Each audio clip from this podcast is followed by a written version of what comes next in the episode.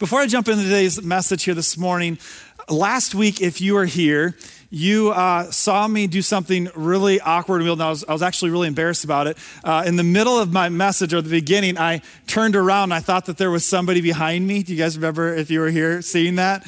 And I was, the whole time during the message, I was like, what? Am, am I going crazy? What's going on? And it was actually Mary Mayer texted me later on and and so helped me because I was just embarrassed. I was like, I just stopped the message thinking there's somebody talking behind me.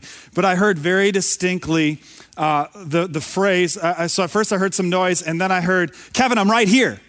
And it was that loud for me. And it was like right by the cross. And so that's why I turned around, just jarred, and look, I was looking back there because I heard it just so loud Kevin, I'm right here. And um, as I've just been spending time with the Lord this week, I really realized that um, it's his love and mercy. One of the things that I, I, I, think that I give into the most with, with the temptation of the enemy is to hear that, um, you know, God's not with you. God doesn't want to be with you.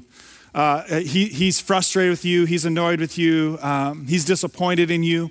Uh, those are the, the things that the enemy does to get at me and to think that God's not here and he's not with me. And uh, it was that apparent last week that God was, Kevin, I'm right here.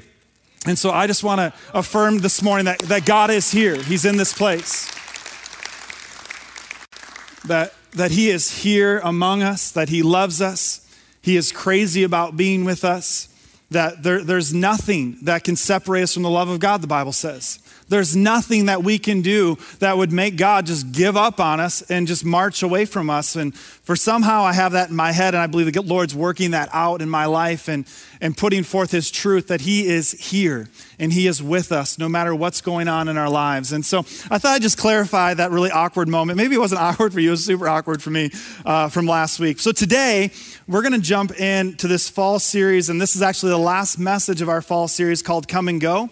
And we've been talking about every week that in midst of all the brokenness and the chaos that's going around around us in the world that just seems like it's completely out of control, what's really important for us to do is to do a self reflective question. And that question is how do I live as a disciple of Jesus? No matter what is happening around me, the, the question is still the same that it was 2,000 years ago is how do I live as a disciple of Jesus? Who am I following? Whose voice do I see as the ultimate authority in my life? And so Jesus told his disciples to come and follow him and that he would make them fishermen of men. And then he says, then go and make disciples. Come and be a disciple and then go and make disciples. And you see this theme played out in all the gospels. And that's what we've been really hitting on for a long time now. And so, this final message of this series is called Complete Transformation. And really, this, I believe, is the, the climax or the capstone of this entire series, and it's be transformed. Let the power of God and the love of God and, and the victory of Jesus transform your life. Listen to what the Apostle Paul said about this in Romans 12, 2. He said this Don't copy the behavior and customs of this world. I think we're starting to identify more and more the behaviors and customs of this world. I think all of us, when I say that or read that phrase, you probably have in your head what you think the behaviors and the customs of this world are, and how the world acts, how the world thinks, how the world talks, how the world treats each other. And so here the Apostle Paul says, don't follow that. Don't follow the behaviors and the customs of this world, but let God, can you say let God with me? Ready? One, two, three. Let God, thank you. Let God, it's very important, transform you into a new person by changing the way you think. And like I talk about most weeks when I'm studying for a message, I'm looking for the Holy Spirit just to have something jump off the page at me that, that I can really preach from my heart and that can be a revelation for me and it's this right here. And we're going to talk a lot about this this morning. Let God, let God. That's what came off. Just let God, let God transform you by changing the way you think. Now, this word transform in the Greek, which is the original language of the New Testament, is the word metamorpho. And it, it comes from this where we get our English word metamorphosis. It sounds similar, doesn't it? So, this word transformation means, and is a word where we get meta, metamorphosis. In the prefix meta, it means after, which means is implying that something happened before. And so some, uh, this after, and it means to change into another form. To change into another form. Let God change you into another form, into this new person by changing the way you think. Now, where does this change happen first? It says it right here in the Bible. It happens in our mind by changing the way you think. This is the first place where God wants to do a metamorphosis, a transformation in the way we think. Like I just shared with you to start off, for some reason I have this bad wiring in my head that if I mess up, God doesn't want to be around me. Well, He wants to change. He wants to do a metamorphosis in my mind and change the way that I think and do a transformation so that I think according to how he really is, not by the lies in which I've been listening to or believing for years. Now, here, here's the other cool part as I was digging in this. Maybe this is a little nerdy. But when I hear the phrase, change the way you think, the first word that I think of is repentance. That's the definition of repentance. There's a changing in the way you think. There's a turning to God, turning away from old thinking and old behavior and changing to God in the way that He wants us to think, and the way that He wants us behave. And I never, I've never done this before, which I, I don't know why, but I decided to look up the word repentance in the Greek also, and it's this word, metaaneo. Meta And right away, I was blown away. I'm like, it's the same prefix.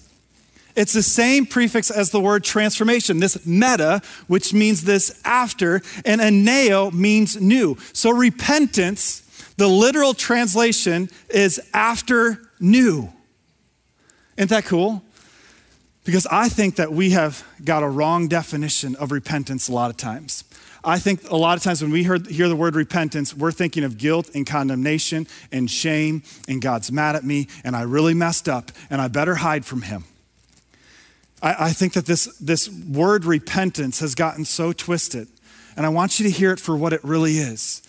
This word repentance is choosing to say, God, I want to be made new. God, I want to be made new. I want to turn from the old way of doing things my old thinking and old behaviors, and I want you to make me new. And then this metamorphosis where God, you, you step in and you change me into something completely new. Let's keep reading. This next part of this scripture, it says, Then, everyone say, Then. Then, the order here I think is really important. It says, Then you will learn to know God's will for you, which is good and pleasing and perfect.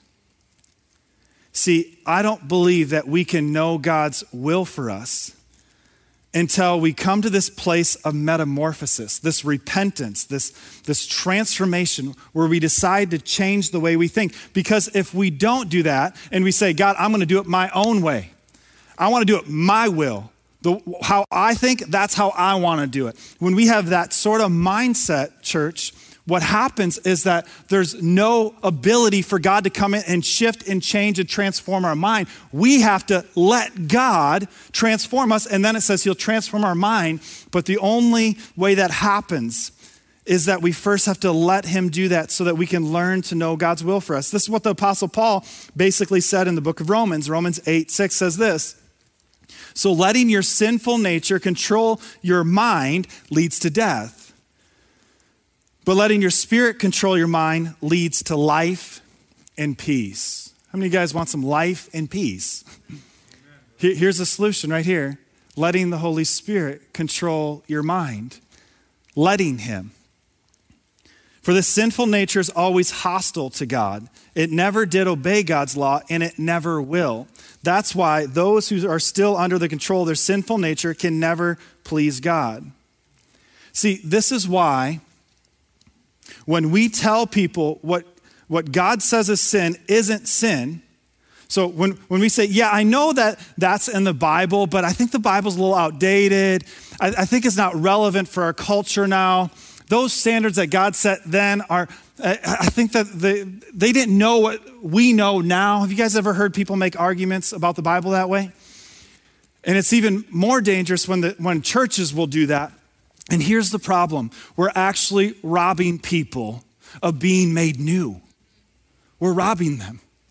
We're robbing them of the kingdom of God. Remember, the only way that we would repent is if we say, I missed the mark. Here's God's standard. I didn't live up to that standard. I need to repent, ask for Him to come in and renew my mind and transform me. And then He's going to come in and do this work and make me brand new. But if we short circuit that for people and say, yeah, I don't think that's sin. What, what's right is wrong, what's wrong is right. And that's what our culture is screaming right now. And it's actually prophesied that in the end times that what the, what's going to happen in our world is what is good, they're going to call bad, and what is bad, they're going to call good. It's going to be switched. What is right is going to be called wrong. What's wrong is going to be called uh, right. They're going to switch it. And we see it happening. And here's really the heartbeat, I think, behind God, behind it, is that He's saying, I, I can't, I can't make you new and set you free if you don't understand that this is breaking my law, which means there's no repentance going to happen, which means there's no transformation going to happen. And, and it says it never, our, our sinful nature never did obey God's law. Never did obey God's law. The sinful nature says, Yeah, I know God says that, but you know, I'm going to do my own thing. When we come into agreement with that, we're basically keeping ourselves in a stuck place of saying, I'm not going to change, nor do I want to. But a disciple church comes to Jesus to let him transform them into a new person. They come to Jesus and say, I want you. I let you transform me into the new person that you want, God. Now, here's our part in this, and it's letting God, giving him access which means that we need to have that conversation with the Lord. So I got a question for you here this morning, church. Have you had this conversation with the, with the Lord yet? Of letting Him. And it might sound something like this, and it doesn't need to be a religious prayer, just let it come from your heart. Lord, I repent. In other words, you're saying, I want to be made new. I want you to transform me into a new person by changing the way I think, God. I'm so sorry for breaking your laws and breaking your ways. And I want to be an obedient child of the Most High God. And most often, I want you to make me new. God, I'm yours.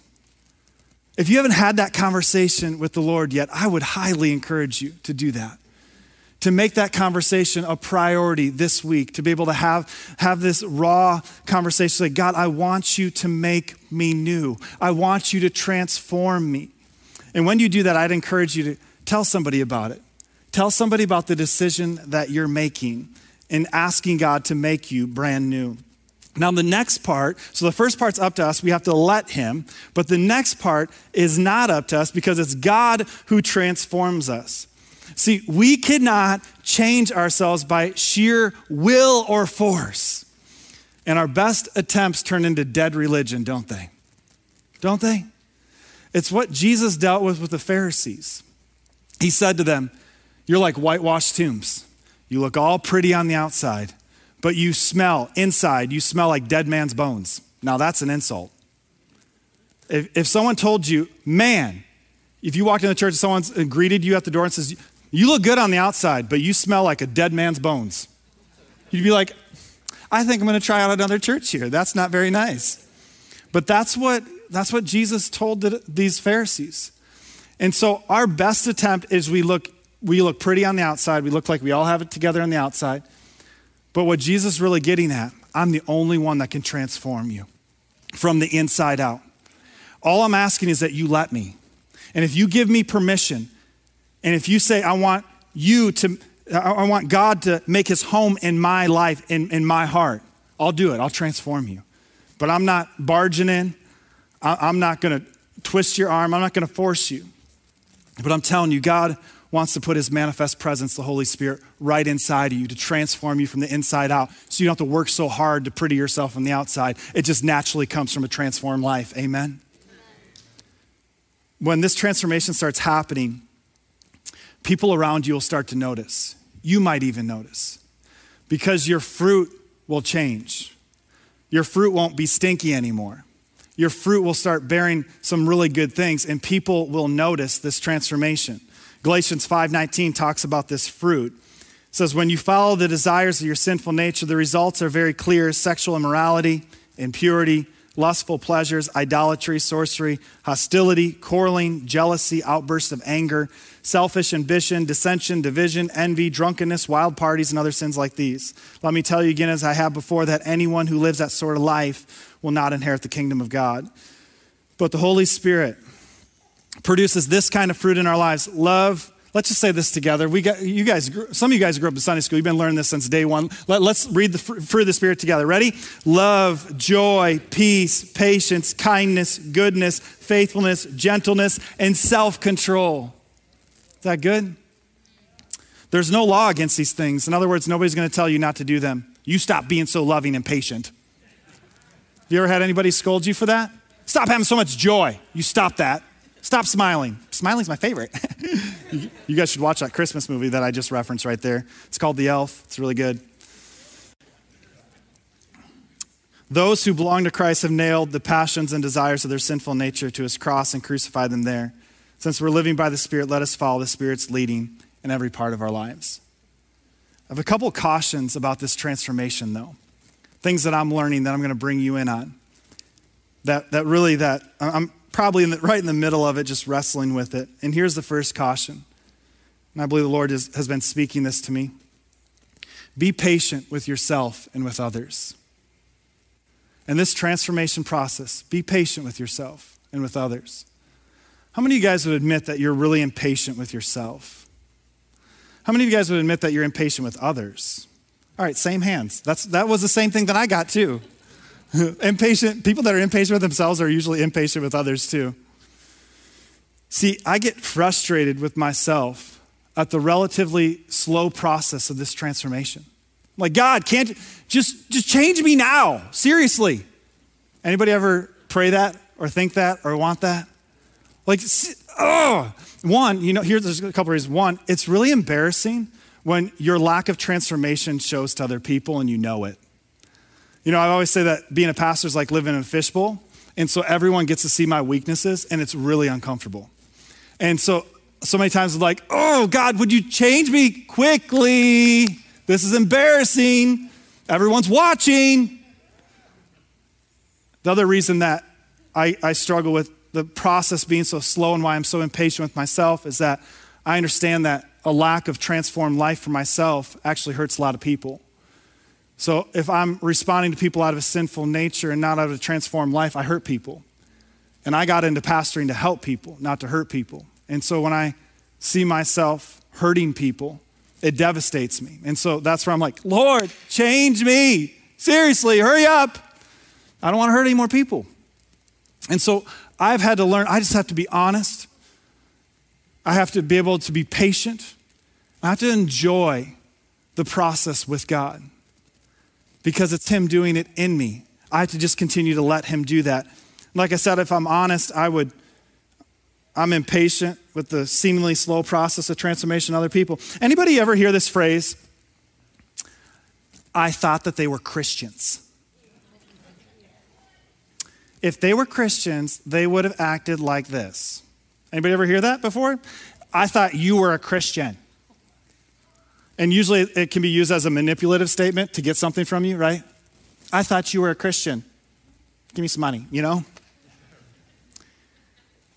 I have a new thing that I'm going to start saying to people when I hear that. And, it, and it's, not, it's not like, I know I'm kind of being sarcastic here, but this is really true. Is my response is that, well, we're all in the process of metamorphosis, a transformation.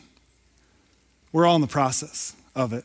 And some people are further along than others. And some people are further along in an area, in one area than I am in another area. And I'm further along in one area that they're further along in another area. You follow me here this morning? Is that we're all just in process. Let's be patient with each other.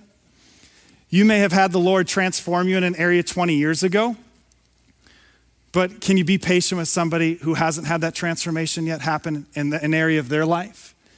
And let's be patient with one another. Philippians 2:12 says this, "Therefore, my dear friends, as you have always obeyed, not only in my presence, but now much more in my absence. Continue to work out your salvation with fear and trembling. See, this work out phrase implies that it's a process. Now, if I, if I told you I'm going to start to work out, you would understand that I'm in a process of something. I'm in the process of whether getting healthy or getting stronger or whatever that, plan on running a marathon. That will never happen probably. Uh, but th- there's this working out, it's a process. And so here the Apostle Paul describes that we're in process. And so this is why I emphasize let's be patient with one another. Amen. Can I get some agreement here this morning? Amen. Let's be patient. We're all in process. And th- here's God's heart towards us. Psalm 103, 13. And I go back to this when I'm feeling really crummy about myself. So here's, here I let, let you in. You're like, oh, Kevin's feeling crummy. He's probably reading Psalm 103, uh, verse 13. It says this The Lord is like a father to his children, tender and compassionate to those who fear him. He knows how weak we are. Can I let that sit? He knows how weak we are. He remembers we're only dust. Our days on earth are like grass like wildflowers, we bloom and die. You're like, whoa, Kevin, you are pretty depressed. I'm the only one laughing. That's awkward. Uh, see, what, apart from the power of the Holy Spirit living inside of me, I'm weak. And the more the Holy Spirit who can strengthen me in my weakness, I'm made strong. But that's not a given. It's only when I say, God, I'm weak, but I believe through the power of the Holy Spirit, I'm strong in you, and you get all the credit and all the glory now. That's when weakness actually becomes a powerful thing and, and isn't just this, I'm so weak, or th- this kind of self loathing thing. It's when we turn it and we say, I'm weak, but I believe in a God who's very mighty, and the Holy Spirit, who is God, lives inside of me. So, God, would you make me strong through this? I like how C.S. Lewis said it in his book, Mere Christianity. And yes, I'm a huge C.S. Lewis fan. You're like, yeah, every week we get a C.S. Lewis quote. Uh, uh, Mere Christianity, if you've never read that book, you need to read it. I go back to it all the time. I think it's probably one of the most referenced books that I use. But he said this If you're a poor creature, poised by a wretched upbringing in some house full of vulgar jealousies and senseless quarrels, saddled by no choice of your own with some loathsome sexual perversion, nagging day in and day out by an inferiority complex that makes you snap at your best friends, do not despair. He knows all about it you're the one of the poor whom he blessed. He knows what a wretched machine you're trying to drive. Keep on, do what you can.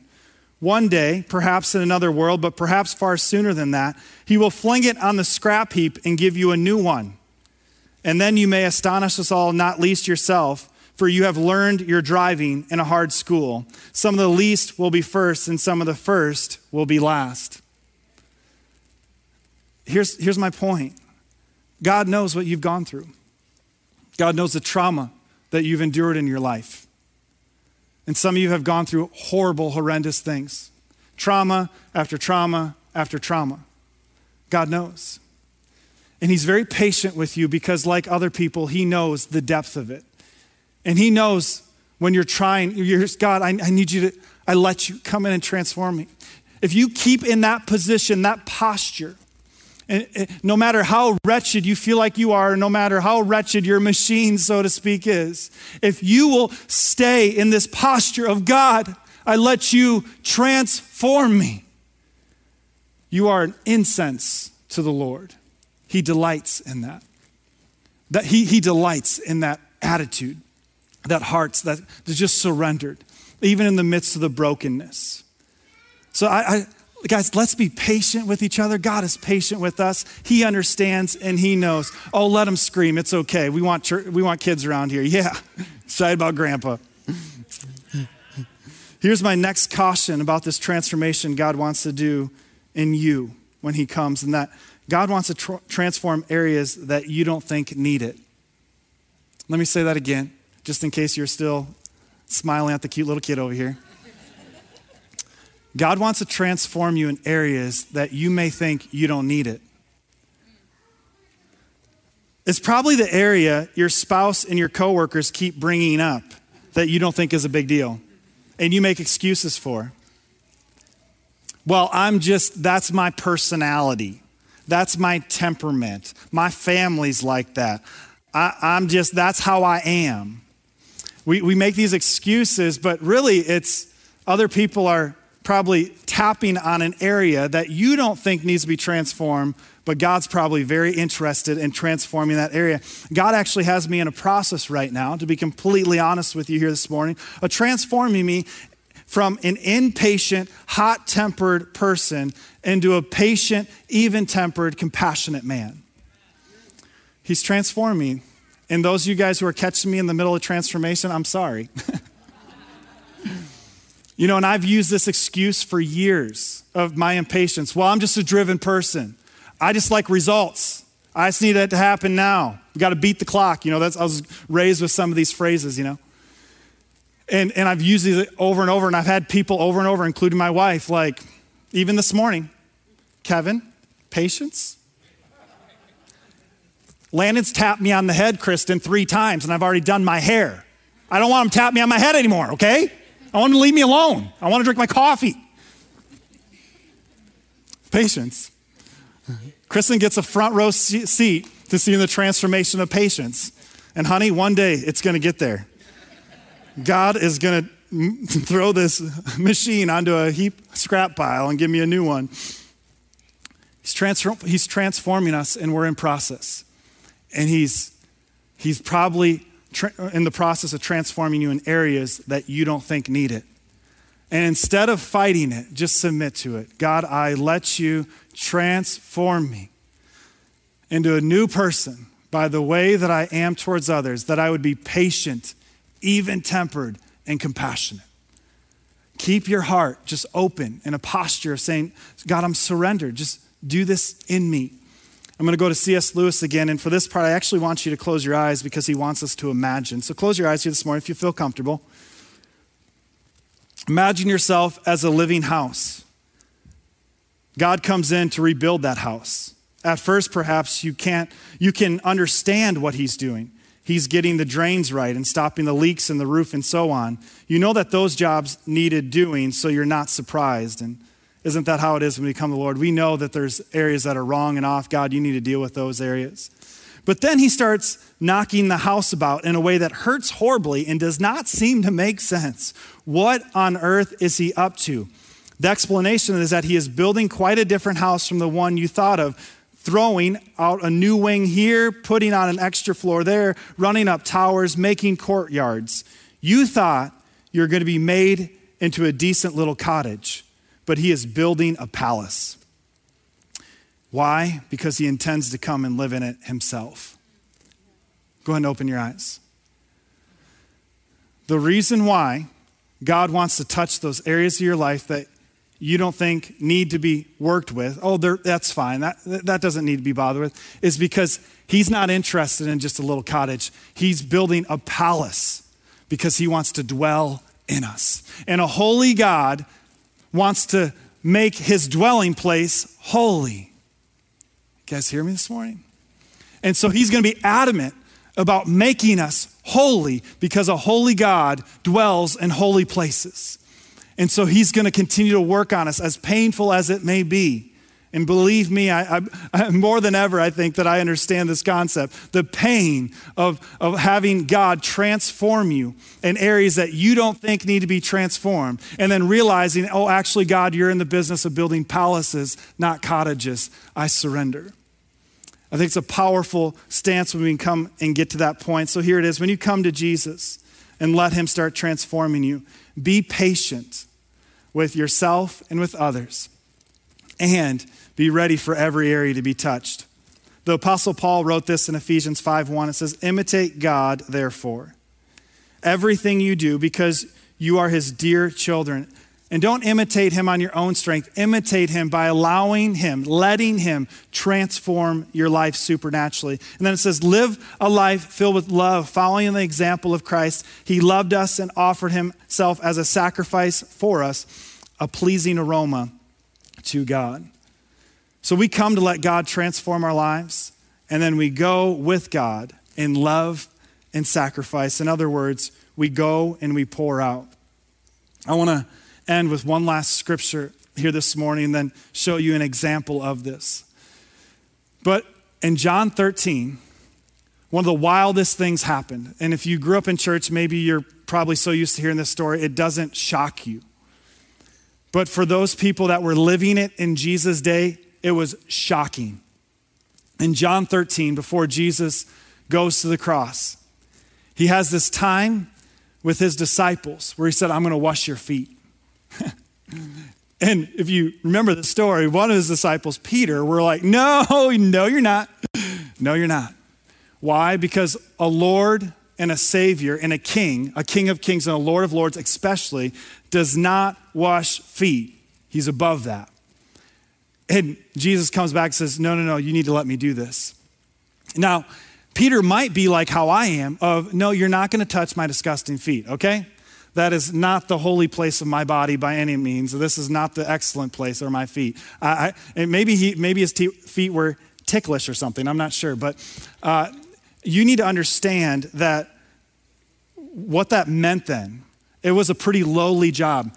See, these disciples, they walked on dirt roads in sandals in, in hot weather, which means sweat, dirt, sandals. Anybody want to wash feet? Sign me up. Come on, let's do this. Let's, let's wash some dirty, dirty feet. So, yet, Jesus, he gets down, he stoops down, and he starts washing his disciples' dirty, nasty feet. And one of those disciples actually betrayed him later. He washed his feet, their dirty, nasty feet. I, I mean, in that situation, I'm like, hey, I'm going to go first before when the water's clean. I want to go first. You know, it's like taking a bath, you know, I go first. But his disciples were, were amazed at that. Why would this guy do this? Because, again, servants wash people's feet, not kings and lords. And then John, John 13, Jesus said this when he had finished washing their feet, he put on his clothes and returned to his place, and returned to his, returned to his place. Do you understand what I have done for you? He asked them. You call me teacher and Lord, and rightfully so, for that is what I am. Now that I, your Lord and teacher, have washed your feet, you also should wash one another's feet. I have set you an example that you should do as I have done for you. Very truly, I tell you, no servant is greater than his master, nor is a messenger greater than the one who sent him. Now that you know these things, you'll be blessed if you do them. I've asked Zach to come up and help me here this morning. So, Zach, would you come on up?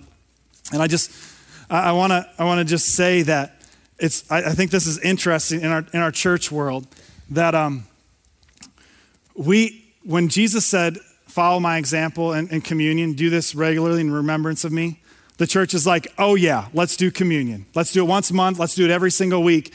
But when Jesus said, I want you to follow my example and wash people's feet, I don't see that a lot at church. Like, uh, hey, we do our monthly foot washing. Invite your friends and we can wash their feet too. It's not a very attractive method, is it? And, and, and here's why I think. Well, this is me personally, but I might be projecting. Um, it's awkward, it's weird. And um, if you don't like feet or if you think feet are gross, that, that would be a reason not to. But, but I, think that, I think that this is such a, a symbolic uh, example of what Jesus has called us to do. Because even now, 2,000 years later, church, it's still awkward, isn't it? It's still uncomfortable. I, I uh, text Zach this morning. I said, Zach, I need your help for a sermon illustration. He goes, Sure, I'd love to. He showed up, and I was like, Hey, guess what you're doing? He's like, What? I'm like, I'm going to wash your feet. He's like, Oh. and then he goes, and then he goes, Gosh, I shouldn't have showered then. And I was like, Nope, actually, I like our American foot washing ceremonies where we shower and bathe before the feet washing, which means that it doesn't really do anything, it's all symbolic.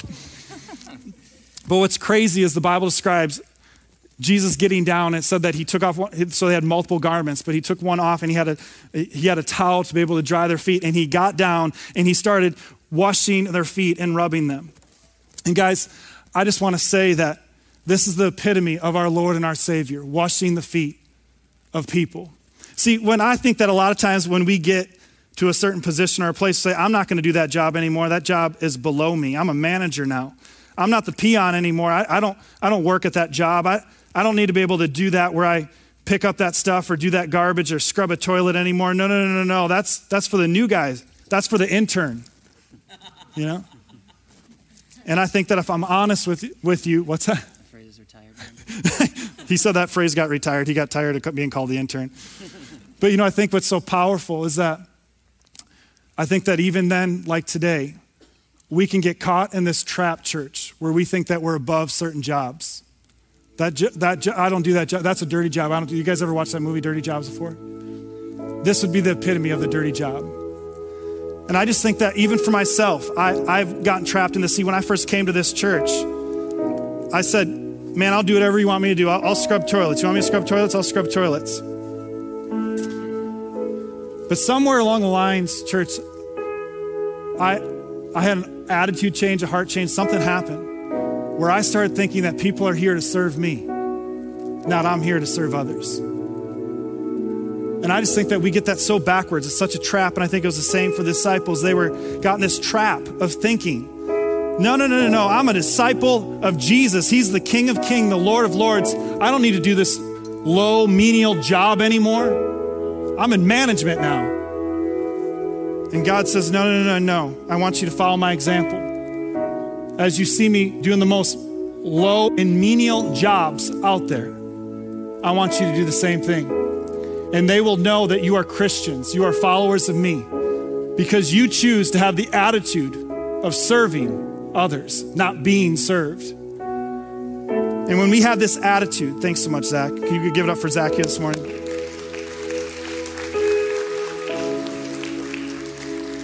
When we have this attitude, because of the transformation that God has done in my life in my heart, I'm going to choose to be like Jesus, and I'm going to serve others. I want you to think about what the, the, the job that your work thinks is so low, it's below you. And I want you to do that job this week. Maybe you're going to get caught scrubbing nasty toilets. I think it's time for us to clean some dirty toilets and remember that we're a servant to all. I think about times when I have been here or been at other places and I see some garbage on the ground, and this is horrible. I have the thought, that's not my job. Used to be, but I'm above that now. That's the janitor's job, and keep on walking.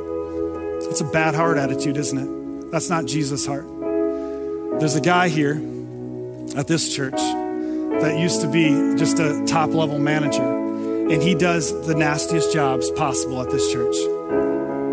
He, he cleans out the filters on our septic system. That's a dirty job. That's gross. He, he plunges the nasty toilets that people are uncomfortably not willing to tell us after they leave church. You know, they're like, oh, I'm out. Of, and I get it. I get it. You don't want to be like, that was me. but when those toilets are plugged after church, he's the guy that comes and plunges them. See, it, it should be, these jobs should be below him. He has he arrived at this high level management. He shouldn't have to do those jobs. There's another person that works here. She's worked here for a long time. And she does the, the low, lowest, most menial jobs that nobody notices. And she has never gotten to this place of saying, I'm above that. I have worked here this long. Make the intern do it. You know? And I just I just think that we need to get back to that. I think we need to get back to that in our marriage. I, I think that maybe, maybe, the foot washings, you know, we, we take regular showers, so we're good now. Maybe it's massaging or lotioning your spouse's feet. A- amen. See that? My, my wife does speak. it's true. Let's serve one another, church. Let's serve at, at your work this week. Look for an opportunity. Maybe there's going to be this after party, or maybe you're going to do a staff party. Stick around and clean up, vacuum the floor, find ways that you can be able to do. Hey, maybe you maybe you need a diaper to change, honey. I think we got some diapers that they could. If, they, we, if you needed help, we could help you serve by changing some really gross, nasty diapers. No, you. My point is this those who have been transformed by the power of Jesus Christ are willing to do anything to be servants of all because that's what Jesus did for us. And when I, I believe that when we can get back to that heart, there is no job that is so low that I'm not willing to stoop lower and do that. I believe that we can be bright lights in this world because the world is filled with this exact opposite. I get promoted, I don't need to do that anymore. I don't need to worry about that anymore. That's somebody else's job, but not us. We are servants of the Most High God. Amen. Stand to your feet here this morning.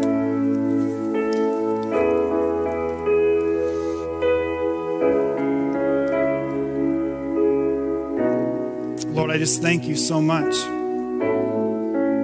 for setting a really good example for us. Not an easy example, but example in which the world desperately needs. Husbands that will serve their wives, wives that will serve their husbands, friends that will serve one another, coworkers that will serve one another, managers that will that will serve their, the people they're managing Lord, I, I ask that you would bring us back to your heart. And Lord, your, your heart is to be one of serving one another. Lord, you served the kids. Everyone thought that you were above that. You were above children's ministry. Put the kids back in the wing and let us do our adult thing. You said, let the kids come to us, come to me. Lord, you washed feet. He rode on a disgusting, dirty donkey. The King of Kings and Lord of Lords got a donkey to ride into Jerusalem on. Over and over and over, Jesus, we see that. I mean, if today's standard, Lord, that would be like me driving a, a Chevy Pinto. Lord, that, that's the level that you lived at of serving. And I just thank you so much, God, for bringing us back to what really matters through this series that we are disciples. We are followers of the most amazing, incredible job, God in the whole wide world. And Lord, we want to do the job of serving others well. In Jesus' mighty name. And all God's people said, Amen.